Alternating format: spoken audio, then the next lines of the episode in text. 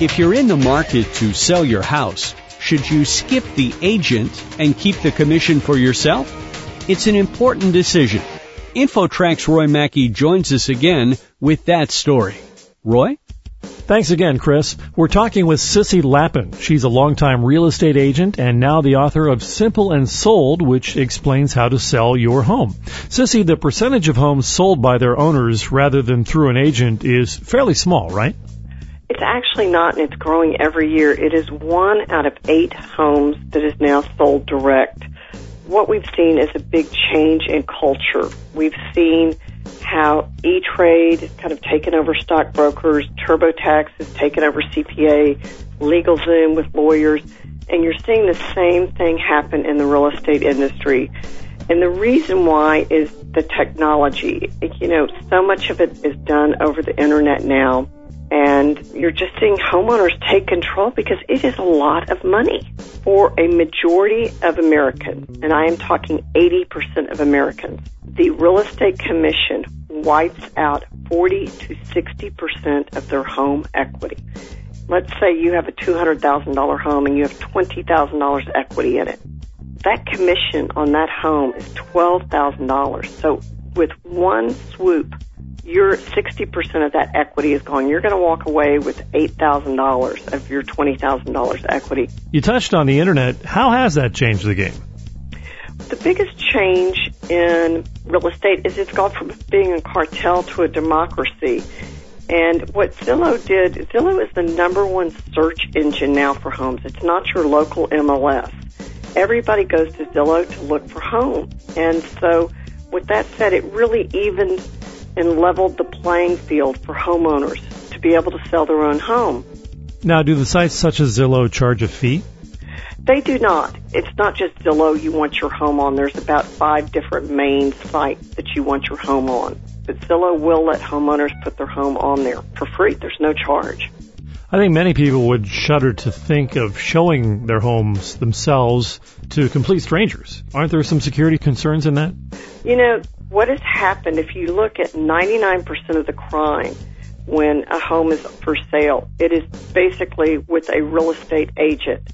And what happens is when your home is being shown, they call a real estate firm. It's a prospecting tool for the real estate firm. So they just set an appointment and send anybody out there. And that's what's happened. And what we suggest is getting a email address, a cell phone address. And if the email address is like a Gmail address, then we actually say, you know what, have them take a picture of their driver's license and send it to you. And I think, you know, I, and nothing's 100% sure, that would discourage anybody that isn't legit. And I think this is something real estate firms really need to address. And I think as a homeowner, you have a lot more protection than a real estate firm on who's coming in your home.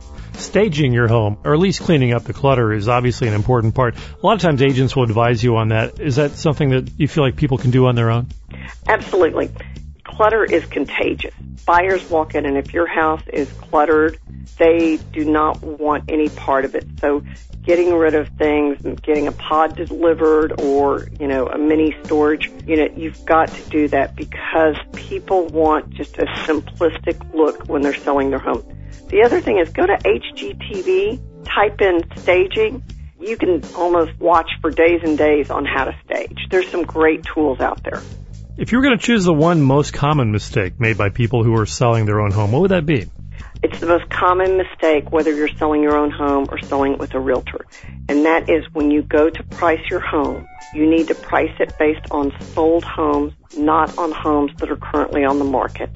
And what I mean is you need to go back 30, 60 days, take the sold home, and that's what you need to price your home on because you'll see the active sales, the ones that are on the market. Sometimes homeowners have a tendency to dream and this is just not the time. So you need to price that home based on facts, based on sold homes. And that's the biggest mistake I see out there. Sissy Lappin, real estate agent and the author of Simple and Sold. Sissy, give us your website one more time. It's simpleandsold.com. Also, we've got listingdoor.com that kind of gives you examples of the tools you need to sell your own home. Okay, well, thank you again for joining us on InfoTrack. Thank you. And for InfoTrack, I'm Roy Mackey. We've reached the end of another InfoTrack radio broadcast, but you can keep it going online.